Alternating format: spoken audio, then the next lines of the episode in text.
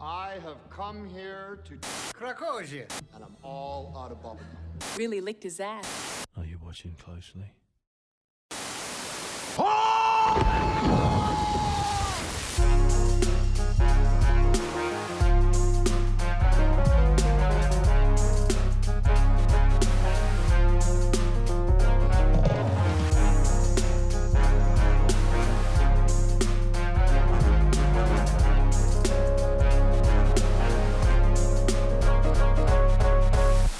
What up, guys? It's your boy Luke cutting off Nash there before we get into the review of Sneakers.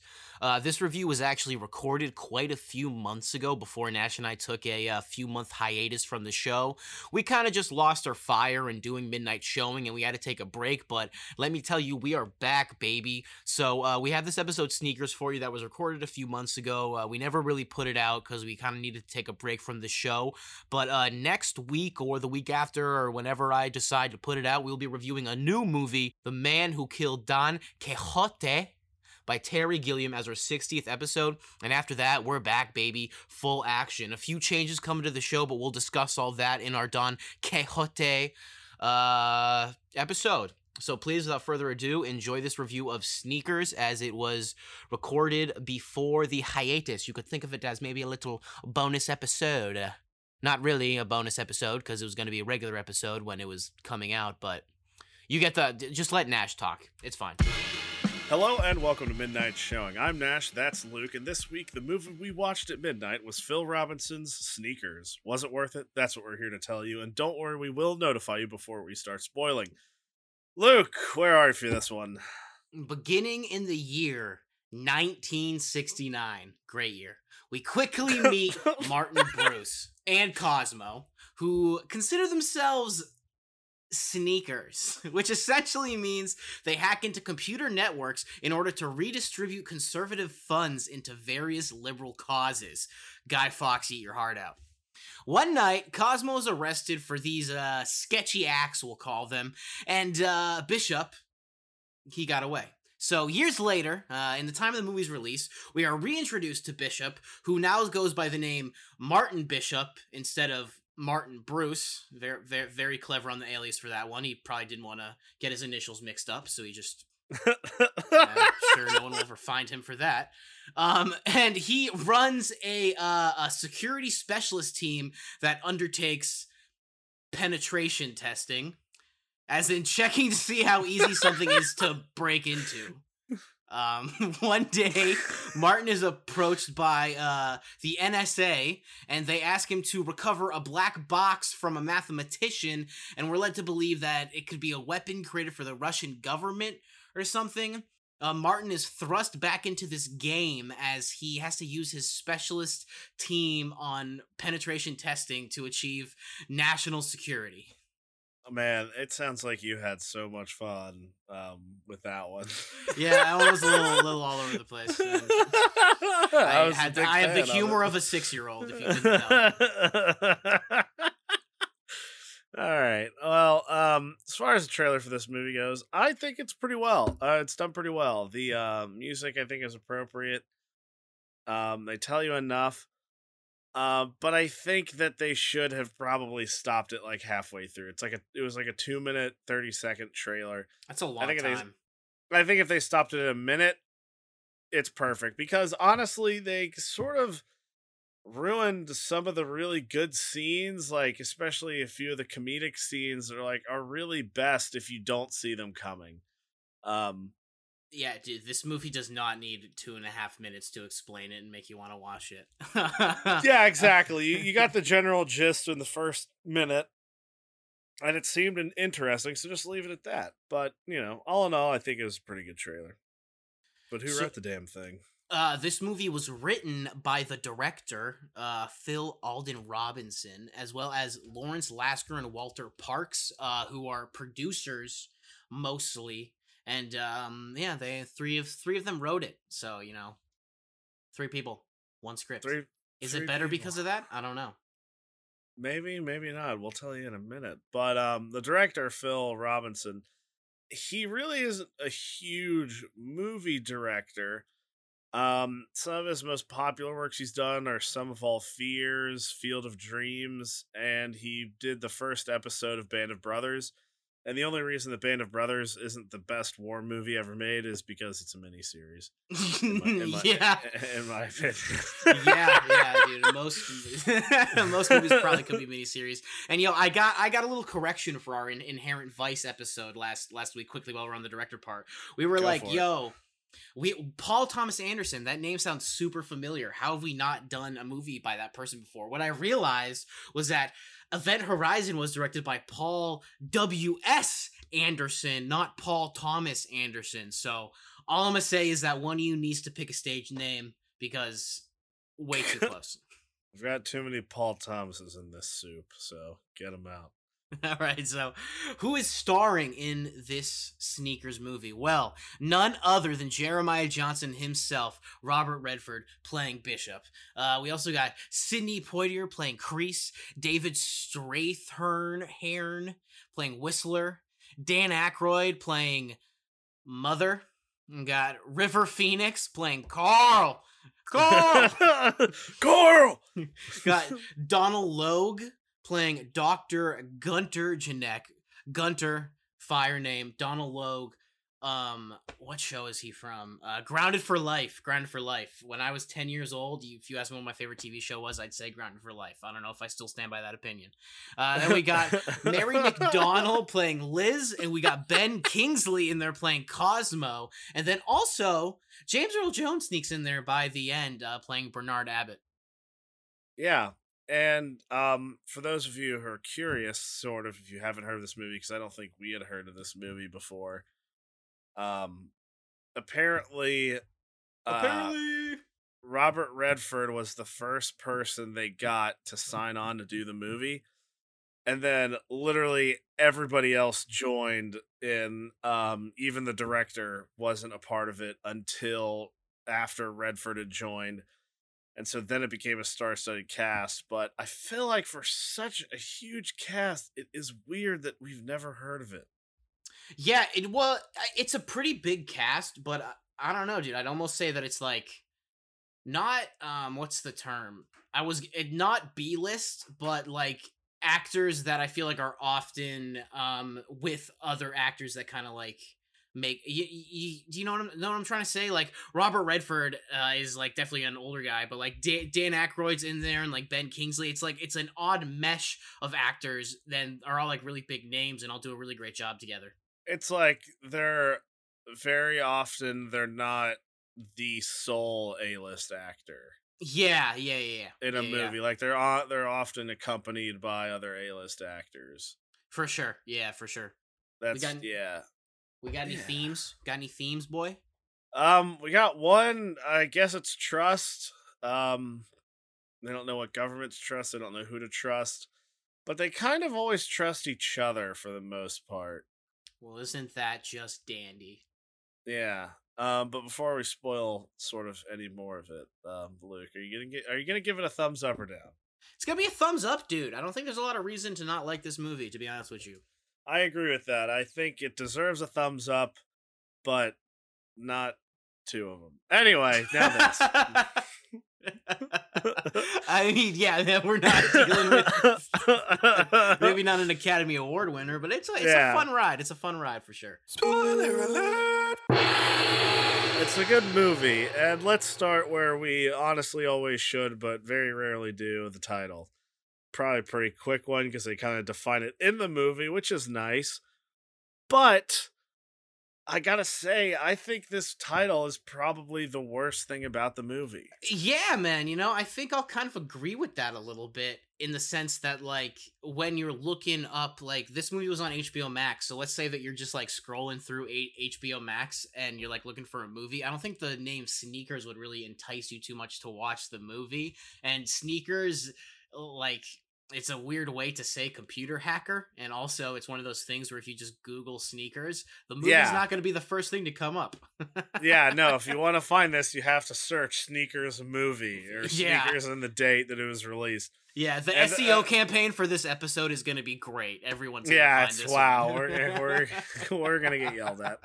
But yeah, like uh, uh, that term is so bizarre and used for pretty much literally everything else. I think this is the only time in like any form of media that the word sneakers is used to refer to like a hacker Yeah. and it really doesn't help sort of definitely hasn't helped this movie's longevity um just because i mean clearly me and luke like movies we've heard of a lot of movies we've seen a lot of movies um and to have never even heard of this movie not even referenced like a lot of movies that we watch we've heard because they've been referenced in other stuff um or just one of our friends or relatives has told us about it. So you know somebody else is bringing us that info but we've heard of it whereas this one was just totally random shot in the dark. I don't know how you came across it luke because i think you found it for us. Uh, I was literally on HBO Max, like the story I just told, because that that's, that's what I've been, doing. That's what I've been doing recently. I've been like I've been looking for movies on like our, our the streaming services we both have because it's just easier to to watch. And I was like Robert Redford, Dan Aykroyd, 1992 sounds like a perfect midnight showing movie. yeah it, it and it really is um and even I, I think it was either like the composer or the casting director somebody who was a big part of the movie they almost um totally ignored it just because of the title. They had read the title of the script and they just threw it away until their agent told them hey actually read this movie. Yeah, they're like wow this movie's gonna make a hundred million dollars. Like what? There's a lot of sneaking around, dude. We're gonna be sneaky, sneaking. but I Yeah. mean, are they even like that sneaky? Honestly, like, no uh, no they're not they're really not like like like the the the scene with the woman who is um hooking up with the mathematician. Hilarious scene, loved it. But Yeah. like when they're on the phone and they're like stumbling through it, it looks like they're Yeah. not even that good at their job. You know, that is actually a really good segue into something that I think makes this movie better than your average like crook film or um spy film, whatever you want to call it. I think it makes it a step above average movies because one thing and I think it's probably the rarest thing to see in a movie is 100% authentic types of speech, like patterns of speech. Because, you know, if you look at a movie like Rambo, right? Great film. None of that. Yeah, it's an Technic- incredible well, okay, film. Nash. I, I, I just First wanna, Blood, First I- Blood. Sorry, yeah. Oh, there we go. Yeah, I, I was gonna be a super douche on you and be like, "Oh, you mean the fourth one that came out when we were in eighth grade?" I, I, I meant, yeah, the fourth one because it what it goes First Blood, it goes Rambo, First Blood Part, Part two, two, yeah. and, and then it's like Rambo Part Three. They took First Blood out Rambo, of the third one, yeah, I'm Rambo sure. Part three, and then just Rambo, Rambo, and then yeah. like. Conversation for a different day. But yeah, that that First Blood is an excellent movie, but all the dialogue is so quotable and you know, it's incredible. But it doesn't really sound like how people actually talk if you think about it. Like nobody ever really stumbles over their speech like Luke and I do when we record this Yeah. because it's not that scripted.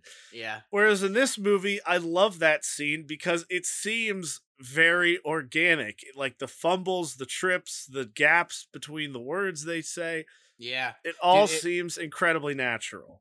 It, it must have been a, a pain in the ass to record that too, honestly, because I I mean like they were probably like reading lines into Robert Redford's ear while he was actually doing it, but that was that was probably a challenge to have it come out so comedically well and have it feel so natural when it's really just like two people in like different scenes, you know. So Yeah. I, I again like I think that's what the real great stuff about this movie is is not only is everything really natural like you said but it's also generally funny and a question i wanted to ask you is like are they even really criminals you know? Because i feel like when the movie starts out or when if you read the description you're like oh computer hackers. He was just hacking the mainframes trying to take people down and the cia is going to come get him back to join the game.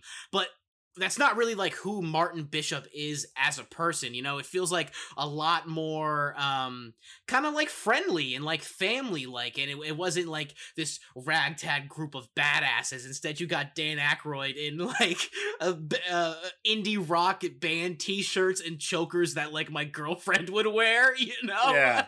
yeah, no, exactly. He's got a hairstyle that is pretty funny. It actually took me a minute to notice it because I think the first scene he's got a hat on. Yeah. But- yeah, they seem a lot more innocent than everybody else that we come across.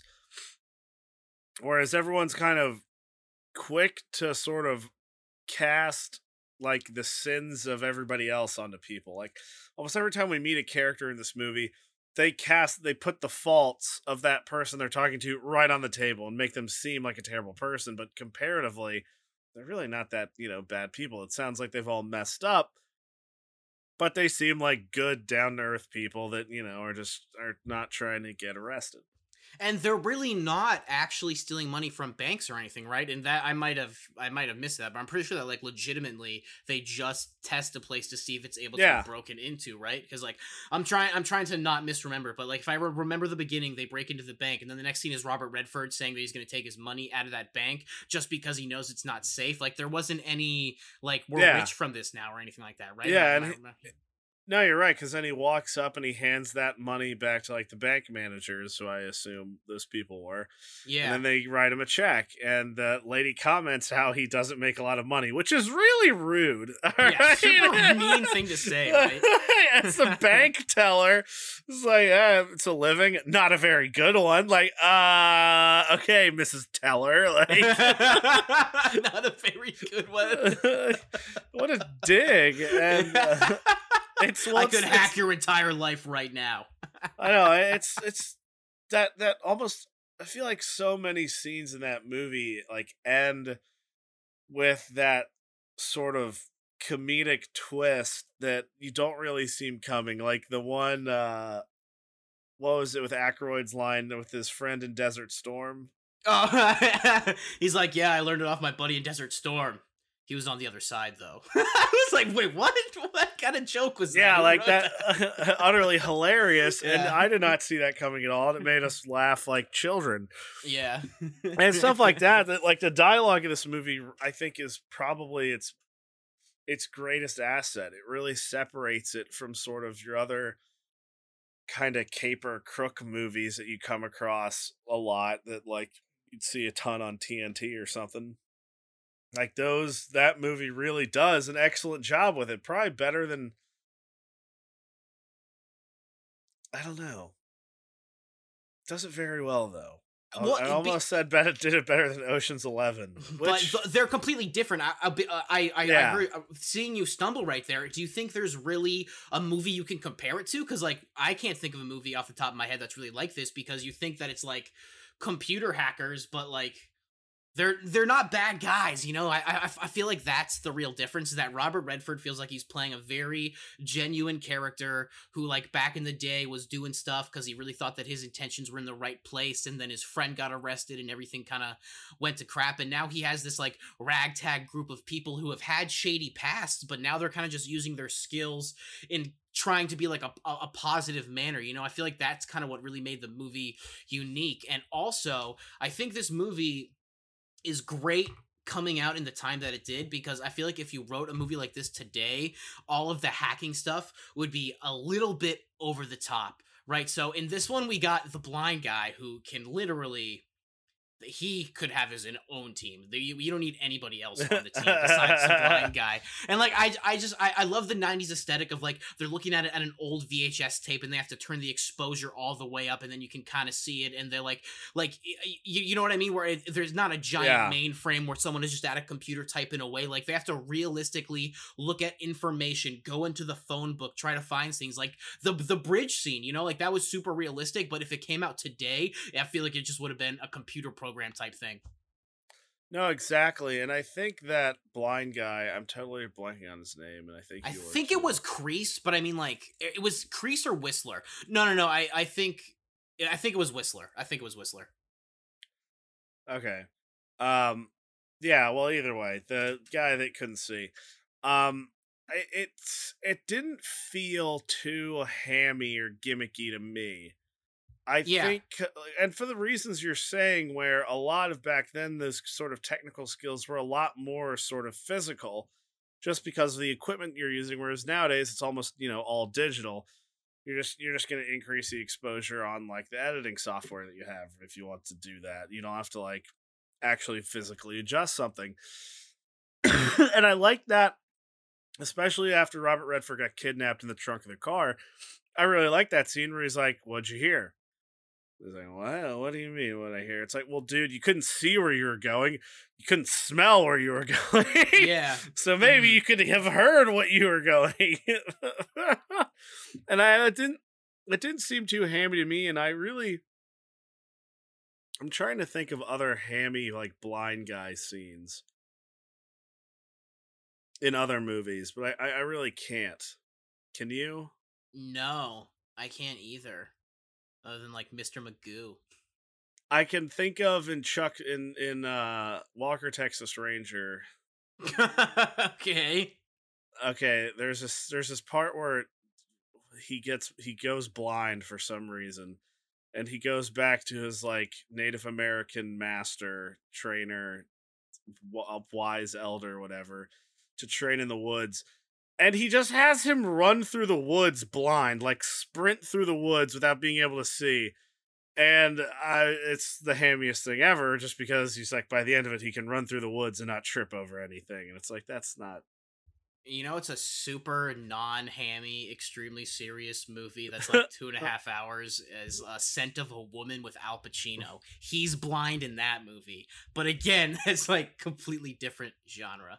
yeah, no, I get you. Like, I feel like because I think I read a review where people thought that this movie was kind of gimmicky, and I, I, don't wouldn't know. I would I wouldn't disagree with that off the bat, you know? I mean, it's like I I guess it's gimmicky, but like it's I feel like it's done in like a like a genuine way. You know, like if if it's gimmicky, it's the best kind of gimmicky you can be, you know? yeah, it's it seems very authentic in how it is gimmicky, which I guess they that's kind of you know hypocritical to say that doesn't really make sense. Yeah.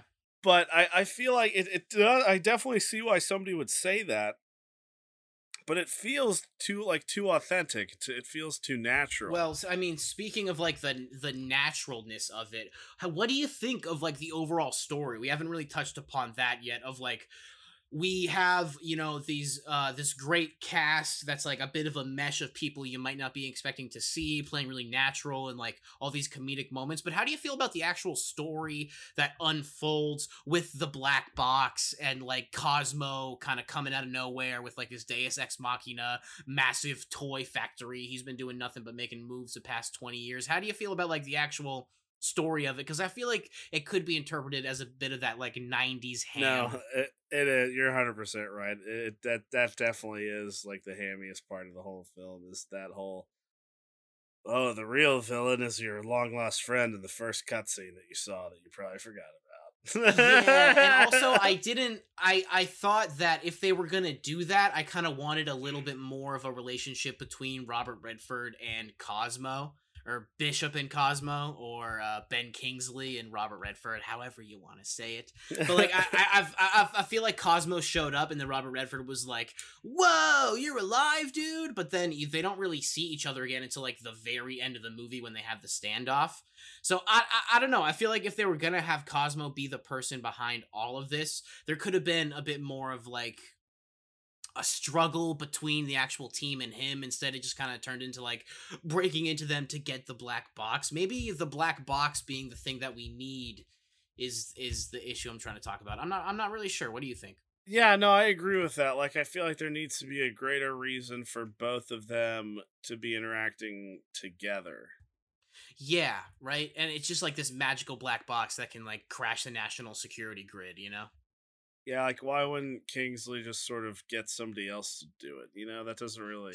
yeah, that was a weird choice to pick the I mean like I guess he was like I know that he's the one man who can do it. And then when they like meet up and he's like, "Hey, uh you're kind of crazy, dude. Why do you what you just want to take down like all money? like everyone's the same, no rich people, no poor people, you know? Like that Yeah, that's that stuff is definitely super hammy, but I feel like the movie itself is a fun enough time with all the characters and the way that they're interacting with each other. You don't really focus on it too much or care about it, honestly, at least when I watched it.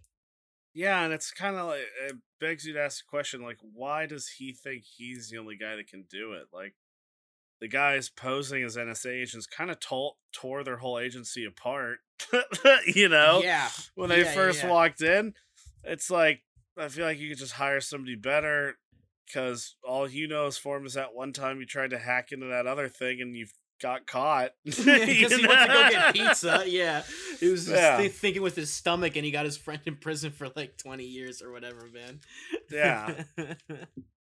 I mean that is that is a lot of nitpicking for this movie because a lot of critics, I think, when I was looking up this movie, I found more negative critiques than I saw positive. Mm, I don't. Th- I don't think it deserves that, honestly. I agree. I don't think it deserves it either, especially with its returns. Like it would cost like twenty something million to make. It had a box office return of 100, 105 million or something. Yeah. So it's like it clearly outperformed, you know, its own budget by a lot, uh, four times roughly. So that like that's that, that's pretty impressive, and and I think um I think it was maybe it was Rotten Rotten Tomatoes. It had like a a viewer score of like A minus, but it had a really low critic score of like sixty or something. Oh, yeah, okay. Well, you know, I mean, I guess we we, we can kind of have a conversation about that in terms of like we've come across movies in the past 50 whatever episodes where we're like, yeah, this was a fun watch, but like do we feel like we can really pull too much from it? Which, you know, as a moviegoer, that's not really always the point. I feel like if you're going to sit down and be like the themes of trust in this movie are like so all over the place, I can't believe that someone printed this script and thought it was good enough for for me to watch you know? Like are you really gonna look at that movie in, in this movie in that way? Because you know you just kind of just want to like laugh with dan Aykroyd when he makes a weird joke about desert storm or like yeah, wa- watch the blind guy literally be a god with braille feeling vibrations and like all that good stuff you know? Like do you feel like it's a movie that really needs too much of a critical analysis? I'm not i'm not really sure. And one of the critiques I read was like commenting on how Robert Redford was like seemed too old to be doing all this stuff. And I think that's the dumbest critique ever because they make a joke about that in the first 15 minutes of the movie. right dude Uh, he's too, he's too old. That's why he isn't the big guy sneaking around all the time. like you literally weren't paying attention Yeah, uh, uh, it seems just so dumb to me. It makes me upset. I don't know, dude. I feel like I feel like it's it's a fine line to walk when you're talking about being a, a, a reviewer and movie reviews in general. Not to get too meta on you right now, but that's kind of how how I felt with like this podcast over the last few uh like we've been doing it for over a year. I was gonna say past few months. It's already been over a year, but like finding a movie that you're like, wow, I really like this, but you're having trouble like pulling a crazy idea from it, or like you're having trouble like really encapsulating why you think it's good or like why you think it's bad. I, I you know, I feel like it's almost like, okay, did you watch the movie and you enjoyed it? Yeah, well, it's it's a movie. It's a movie from the 90s with Robert Redford called Sneakers where they're hacking into a mainframe to get yeah. uh, a black box from Donald Logue, a mathematician who just has women coming into his his his his uh office late at night just go oh oh, oh, oh, oh, oh, oh," like bro you you can't watch the scene of them like listening in on that and be like yeah this is a serious movie that needs a legitimate critique you know what I mean I, I know, and that's what I feel like most often with critics is it's like critics don't review movies for viewers; they review movies for other critics. You know, like Yeah. I, I feel like we try to review it for viewers. Like I try to think of myself as a viewer, um, just because that's what everybody is. Unless Yeah. you've got the pretentious stick shoved so far up your area that you, you, can't sort of like yeah get past that. Like I think everybody's got like one or two movies or a movie series where they are very defendant about, they're very critical about it. And you know, they'll die on that hill for that movie, but just 99% of them there are a lot of good ones out there that get trashed on and I think this is one of them that it doesn't deserve it at all. And you know, I, I think there's a difference between having a conversation about it and writing a like a 500 word op-ed about it you know? Like just the, the way that like you can have a conversation with somebody about a movie and understand why you liked it is honestly kind of the inspiration we had for this podcast back in the day because you and i would just talk about why we liked things or what actually happened rather than like trying to dissect if something is good or bad. I don't know. I'm probably like contradicting myself so hard right now. You can go back to one of our 50 episodes and find a soundbite of me saying the exact opposite of that. But like that's kind of what I'm I've been trying to learn is like it's more about just talking about what was literally on the screen. Like our inherent vice conversation the other week, I was like, yeah, dude, that was fun. I don't know what happened, but it was still cool, and we Yeah. can have a have a conversation about that and be like, "Hey, well, I didn't understand it. I would have liked it to be a little bit more clear, but I'm not sure if that was really the point. Like, is the point of sneakers that you really look into the character of Martin Bishop and like try to define the way his he, like- morality and all that yeah, stuff. yeah, his, his morality, and it's like, no, let's just have a conversation about how goofy those chokers on Dan Aykroyd were. You know what I mean, bro? yeah, it's just a wholehearted fun watch. It's a good watch. it's a movie. This movie is super movie. It's very. mo- They really movied up this movie, and it's a very yeah. good movie to movie things. Yeah, man, you know, and like, see, but at the same time, I'm not sure if, you know, it would really excite a lot of people. You know, I feel like sometimes also with this podcast, having it be weekly, is we just watch movies when we have the chance to, always after midnight, because we never watch the movie not at midnight. You know what I never. mean? We would never do that. Um, but y- y- y- you you know what I mean? Where we're like, okay, we need to find a movie to watch. This one looks good. Like, if if this was your Friday night and you were looking to put on a movie to like order pizza to, would you be satisfied with your sneakers watch? I feel like that's an interesting question. I think you would. I think I would. I would Yeah? definitely be satisfied. Yeah, you think it really just comes down to being like stuck up about it, being like, well, that didn't challenge me enough while I was eating my Domino's pepperoni deep fried pizza. Uh, deep fried, deep fried, deep dish, deep dish. I deep fried pizza Pizza. from Domino's. no, yeah, no, no. I swear, Domino's is gonna hear us, and it's gonna be a thing.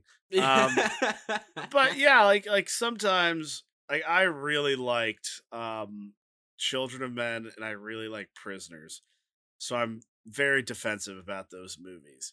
And so I'm more willing to give them an intense critical view. But it's like when you talk about Reign of Fire, when you talk about sneakers, I don't think those movies are going for anything other than what you see. You know, there's I don't think there's any real deeper meaning or like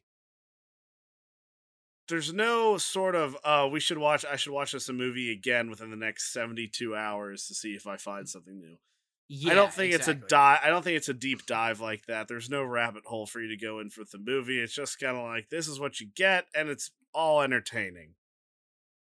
Exactly, dude. Exactly. I mean, I was just right there. I was kind of thinking of the the moral ambiguity of Denton Van Zan and if he's really should be snaring those uh, dragons in, the, in the parachutes. Because I mean, how humane is that as a human to really look at a dragon, a species, a beast, and think that you know you're better than it and you can take it down? That's really what I picked up from Reign of Fire. The moral ambiguity of Denton Van Zan.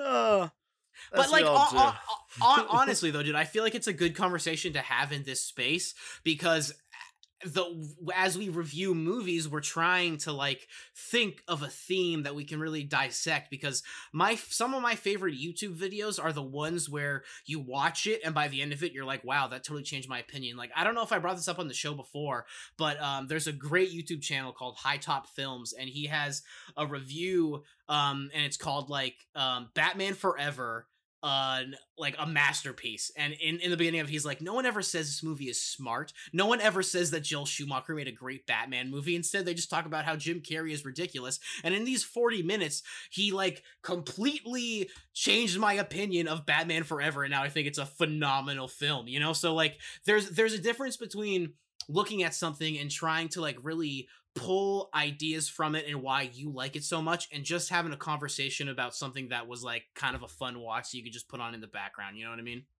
yeah, no, exactly, exactly. I think that's a good place to sort of wrap things up. If you don't have uh, anything else you want to add to uh sneakers uh beautiful movie experience.